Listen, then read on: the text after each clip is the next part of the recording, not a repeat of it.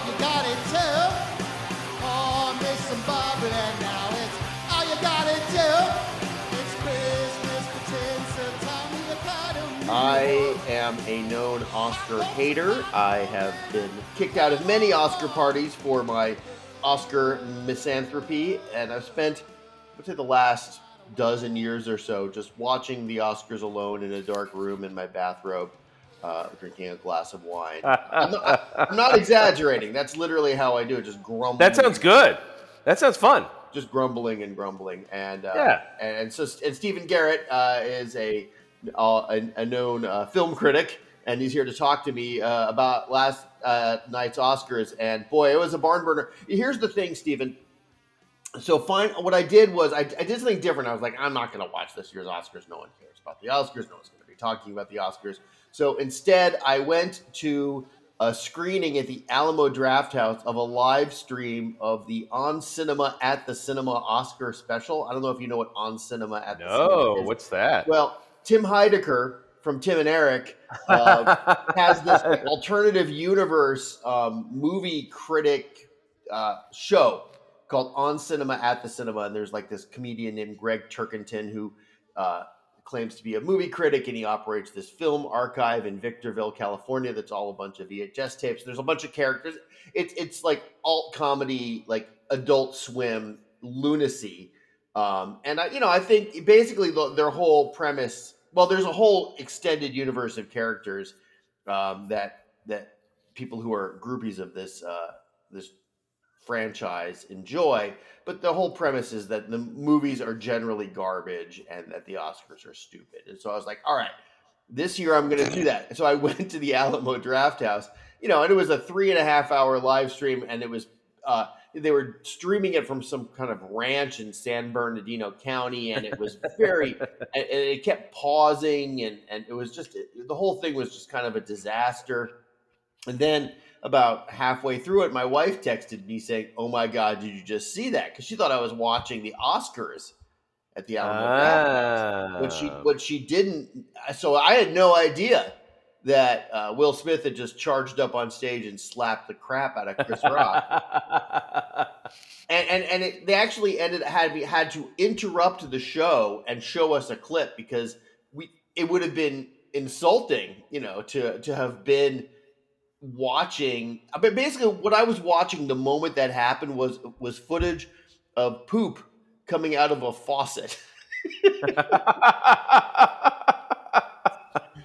wow, very apt. Very apt. That's what that that's what that's what was going on. And you know, and then they they uh, Gregg Turkington did a, a a live reenactment of what he thought the first scene of uh, Tim Burton's Willy Wonka prequel was going to be.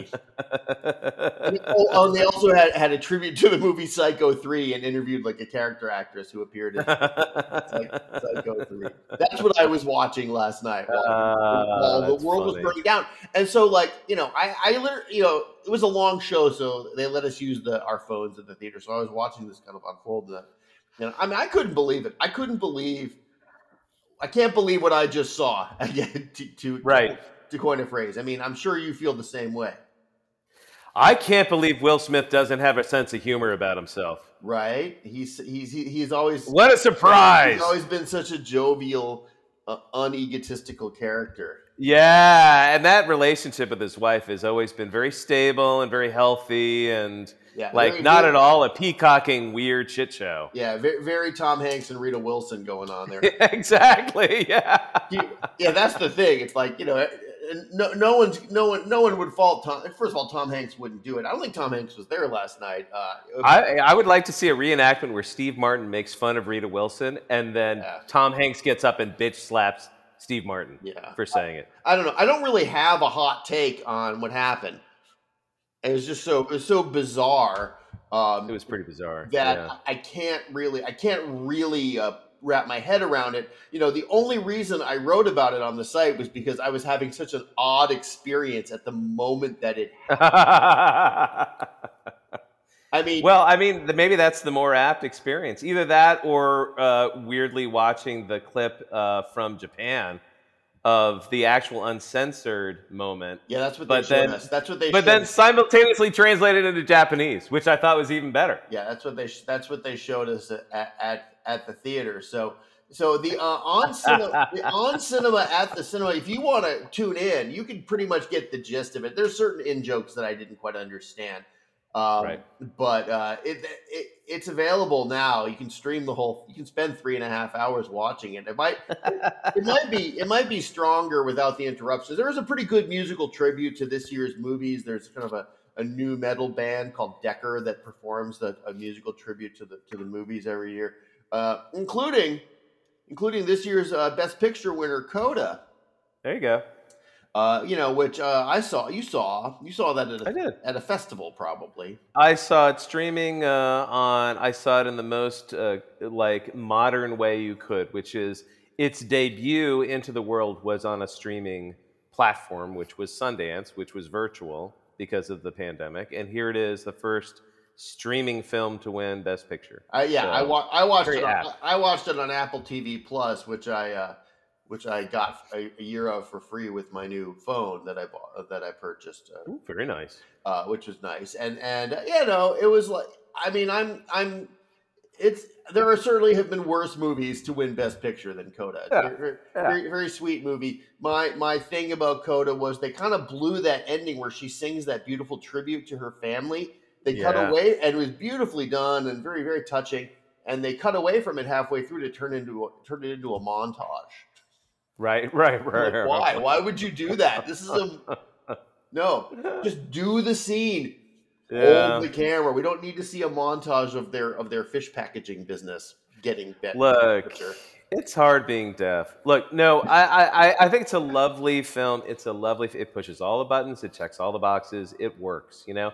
So, uh, it, it, uh, it's an incredibly innocuous film to win Best Picture. I can't knock it at all for doing it. It's an emotional ride. I think people want to see a movie that is about family overcoming obstacles and and and and kind of bringing itself together uh, and becoming stronger for it. And I, I think I think that's lovely. I look. I mean, I I don't disagree with anything you've said about the Oscars. I think Oscars is a buy-in of baseline. I'm going to accept it for what it is, and you know, your hate watching is a natural extension of I think what people would do if they really believe that art could be celebrated and awarded, but it really can't in any just way or in any serious way. You know, like it's a it's a it's a prize contest, right?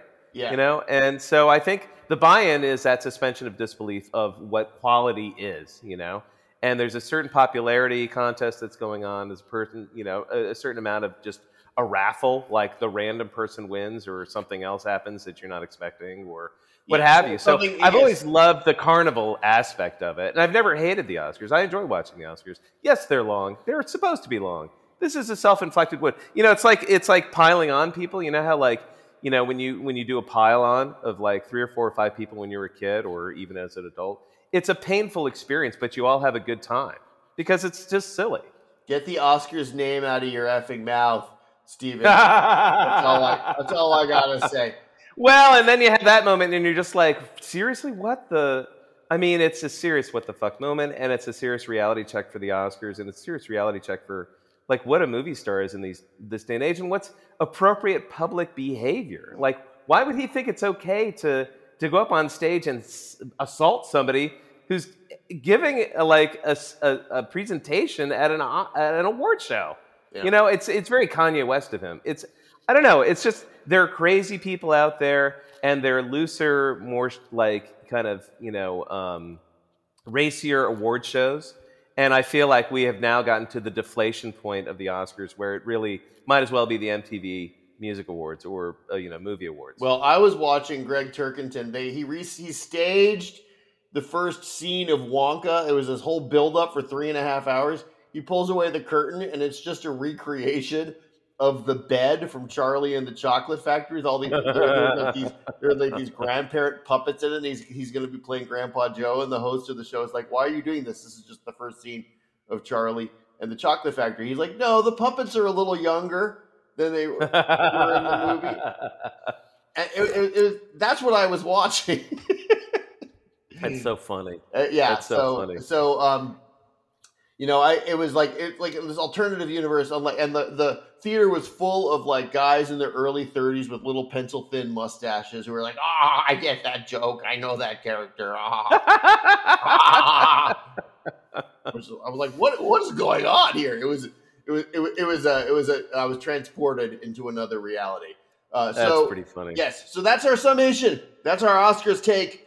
Wow. Hey, you know, This is what- it's a, it's a wild ride. It's a wild ride. Anything can happen. Live TV is back, baby. You got to get those numbers. Like everybody's going to turn in, tune in next year. That's for sure, or maybe not. But you know, I look. It, it certainly wasn't boring, and it Oh, certainly was no. like a, a, a definite reality check on what celebrity behavior is allowed this day and age. I mean, there is literally no mystique anymore. Hey, you know, well, you know, it's not like the Oscars have been totally boring in past years. I mean, they did accidentally give the Best Picture to, award to the wrong movies. I know exactly. That was great. Look, and there were a lot of tender moments. I thought Lady Gaga with Liza Minnelli at the end was very sweet. You know, uh, Liza certainly should not have been literally sucking away the last bits of Liza Minnelli's life force. Poor Liza. Literally wheelchaired out. She's wheeled out and is confused, and you know is doing her best, but it's it's a kind of embarrassing moment. And you know, Gaga gave it grace, and you know, I think Troy Kotsur's uh, you know acceptance speech was really lovely. I thought um, I thought all the recipients gave you know Questlove was really moving. I they all I I, I think there were lovely, moving uh, speeches, and you know, for the most part, it was a really lovely show. If you like that kind of thing, you know, Plus- which I plus do one epic bitch slap. and a crazy bitch slap to Chris Rock, which is even funnier because, of course, Chris Rock was among the comedians who was like, "I'm never going to host the Oscars again because it's all a shit show and all you do is get abuse." And he literally gets abuse Yeah. doing one joke, a GI Jane joke. I, thi- mean, it was hilarious. Yeah, I how would I- ridiculously I- overblown. Definitely one of the top five moments in pop culture history. So, uh, Well, and also, I mean, did you see the speech, his acceptance speech? Uh, yeah, I, I, I, I know because I, I, I was literally watching Dekkar's musical tribute, new metal musical tribute to uh, Oscar winner. So I, but I've seen Uh, it. But now I've seen it. Yes, you've seen it. That's crazy, man.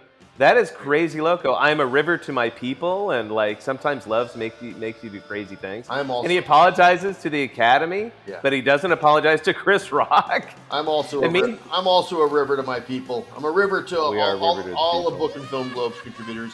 Stephen, we'll be talking to you uh, for next week's show about Morbius, which uh, That's right. seems like an early contender for next year's Oscar. I feel like he's gonna bitch slap me Oh. while I watch that movie Yeah. and insult my wife. All right, talk to you soon. All right, see you, man. Bye. Thanks to Stephen Garrett for joining me on this week's edition of the Book and Film Globe Week in Review podcast. I am Neal Pollack, the editor in chief of Book and Film Globe. www.bookandfilmglobe.com. We cover the worlds of books and films and streaming TV and sometimes some other stuff too.